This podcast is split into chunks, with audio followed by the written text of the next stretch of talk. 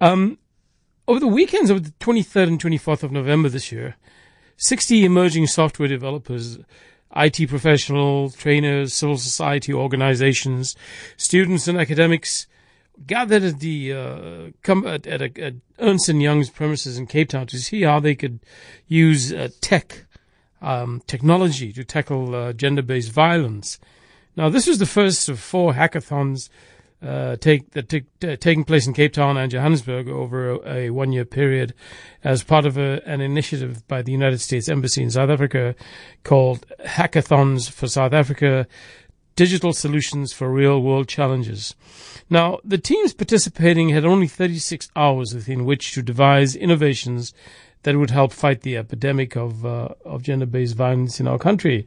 And as we know, you know whether we whether we like it or not, we are an extremely violent society, and very much of our violence is directed at women and children.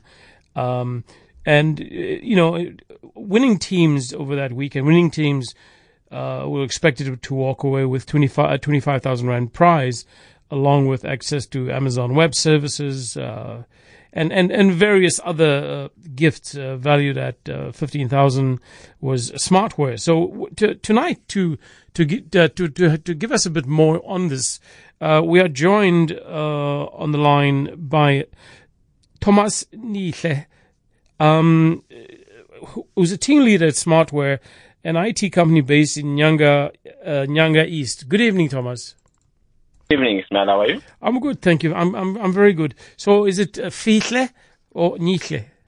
It's actually Fihla. Oh, Fihla. Yeah, yeah, I know. I, I, know. I'm doing good. So, how, how, are you? What are you doing this Sunday, this Saturday? This where are we? Friday night. Yeah. Uh, what are you doing? Because are you in the dark? Are you in the light? Uh, what's happening? You know, uh, do we have load shedding where you are? Yeah, we have load shedding, but at least we made some alternative preparations. yeah. So we are working on alternative solutions here right now. So I'm currently working on some stuff. So at least I managed to get something. Yeah. And so I'm currently busy. I've got the light. At least the good thing is that the lights are still on on my side. Ah, uh, okay, bro. How can yeah. how can technology help us? Uh, actually, just tell us a bit about the weekend uh, of the 23rd and 24th. Yes, that was the interesting weekend that we had organized by the Silicon Cape and US Consulate. And apparently, we were working on a solution which most of us are familiar with because I believe uh, gender based violence is something that affects us directly and indirectly in the country of South Africa at large, mm-hmm. you see. So when we got the opportunity to participate, we decided to apply because we, it's something that we have been working on in the research and we had that interesting hackathon. And throughout the hackathon, we had some mentors which were there, which were guiding on formulating the product and our research into making a social sense out of it, not just to make it some kind of a smart or an exclusive tech solution, but something that will actually change life and try to combat GBV at any stage where it can. You see, so that, that's how the hackathon was organized, and it was an interesting part. We were working with a group of team leaders and event organizers from the Silicon Cape, and also mentors were invited from various institutions which we're working with teams. And Sunday, we got a chance to present in the afternoon, and apparently our team won. yeah, that's uh, congratulations. Yeah. yeah so, so uh, Thomas, how can technology help us uh, prevent uh, gender-based violence? Uh, you know, the, uh, I'd like to say stop it, but how can it help us to prevent it at this point? Yes, uh, I believe like we live in the world whereby technology is an essential, just like electricity. It's no longer a plug-in or an add-on or an extension into our lives. It's an essential whereby we see technology all over around us. And in a way, we have to find a way that we can use it to improve our lives, depending depending on what is the modern current challenges that we are faced with? I mean, we are living in a world where people are no longer at home, people are going to school, people are migrating from rural areas to, to metropolitan areas, so you cannot just stay at home with your resources. Now that's where technology comes in handy. And as it is like that, you have to see how it can benefit your everyday lifestyle and deal with, use it to challenge and overcome the challenges that you face both socially, professionally, and also personally. You see, so mm-hmm. that is where creativity and innovation can come in on how we can use the exposure that is around us, the tools and the resources that are around us, to build something that will contribute value and positiveness into our lives. Yeah, that you know, this sounds like it, it, we we could make real progress here. I just want to uh, remind our listeners that uh, you know we have we're discussing how technology can help gender-based violence, and if you have any questions or you want to uh, take part in our discussion, you can call us at 021 uh, 446 0567 or send us a WhatsApp at 072 567 1567. Thomas, what is this pro- the product that you developed at the hackathon? Yeah, at the hackathon, we developed a prototype. The prototype now, it was more back-end based, whereby it is more like a prevention tool that will try to convert. So it works in three stages. The prevention, two, two of them are the prevention stage. So the value, uh, the first one, we call it a 20-year lifetime stage, whereby we want to help. You see, GBV is not only about giving tools to women, which are most victims, but giving tools to the society at large. So we believe at an early stage, we need to equip ourselves as a society as to what are the things that, what are the catalysts or what are the built up uh, emotions and conflicts that we go through. I mean, we've got the cultural stigma, we've got the religion stigma.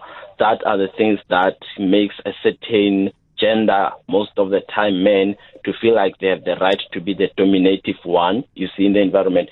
So we build it in a way that one can equip themselves about the things which are regarded as offensive, such as language, such as verbal abuse, emotional, psychological abuse. That is the first part. We call it then 20, eh, 20, eh, 20 years prevention, which believe, we believe that if someone can use the tool from their childhood, from their age, we can teach the upcoming men not to be the because they are being influenced by the society or anything that is negative. So this has long, long, long-term uh, benefits for the country then? Yes, that is very long term, and we target the young youth to actually use it. Even men, they can still use it. So it also works as a self-diagnosis tool because most of us are still nervous and reluctant to go and see psychologists. Uh, where I grew up, you were told that if yeah. you see a psychologist, something's wrong with you upstairs. Uh, yeah, no, there's uh, our communities are, are like, so. Before we let you go, Thomas, you know this is a this is a really great uh, initiative, and, and we wish you the, all the best. But when is the next? Uh, when does the next uh, hackathon take place? Uh, the next hackathon, we are still waiting on the confirmation date from Silicon Cape but they are still working on logistics right now. They are confirming everything because they also want to touch on pressing issues, not just to make hackathons. They are just focusing on how they can make pressing issues. You see. And you produced an app. You produced yeah. an app. Yeah, uh, it's it's a, it's an app basically it's a back-end app. It has got that equipment. It also has got a panic button where someone can dial star triple hash. It can send broadcast messages. You remember those broadcast messages that we used to receive in mm-hmm. those Nokias? Yes, when you are passing through a high danger zone. So basically, the app is the back end. You just get access through dialing USSD codes. It can work both in smart okay. phones and also in feature phones, but it doesn't use data or GPS. Uh, yeah, it doesn't use data connection. It uses normal network cells. So when someone dials that star triple H, it alerts your first responders as to where are you, what are your location. It refreshes, it sends them messages of your locations until you reach a point whereby you feel you are secure and then it has got different ways of alerting.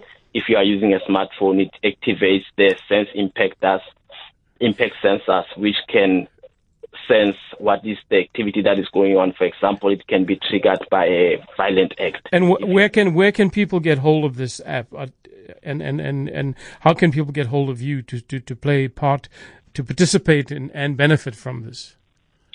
Uh, people can get hold of me uh, in my mobile phone number. I also use it for business. Uh-huh. So we are currently still in the developing stage, in the early stage. Yeah.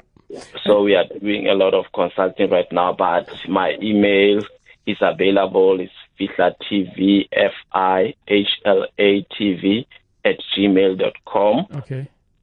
And my number is 067 280 6288. Okay, that's that sounds great, Faith. Uh, this is a great service that you're doing, and I wish you, we wish you, we all the best with this.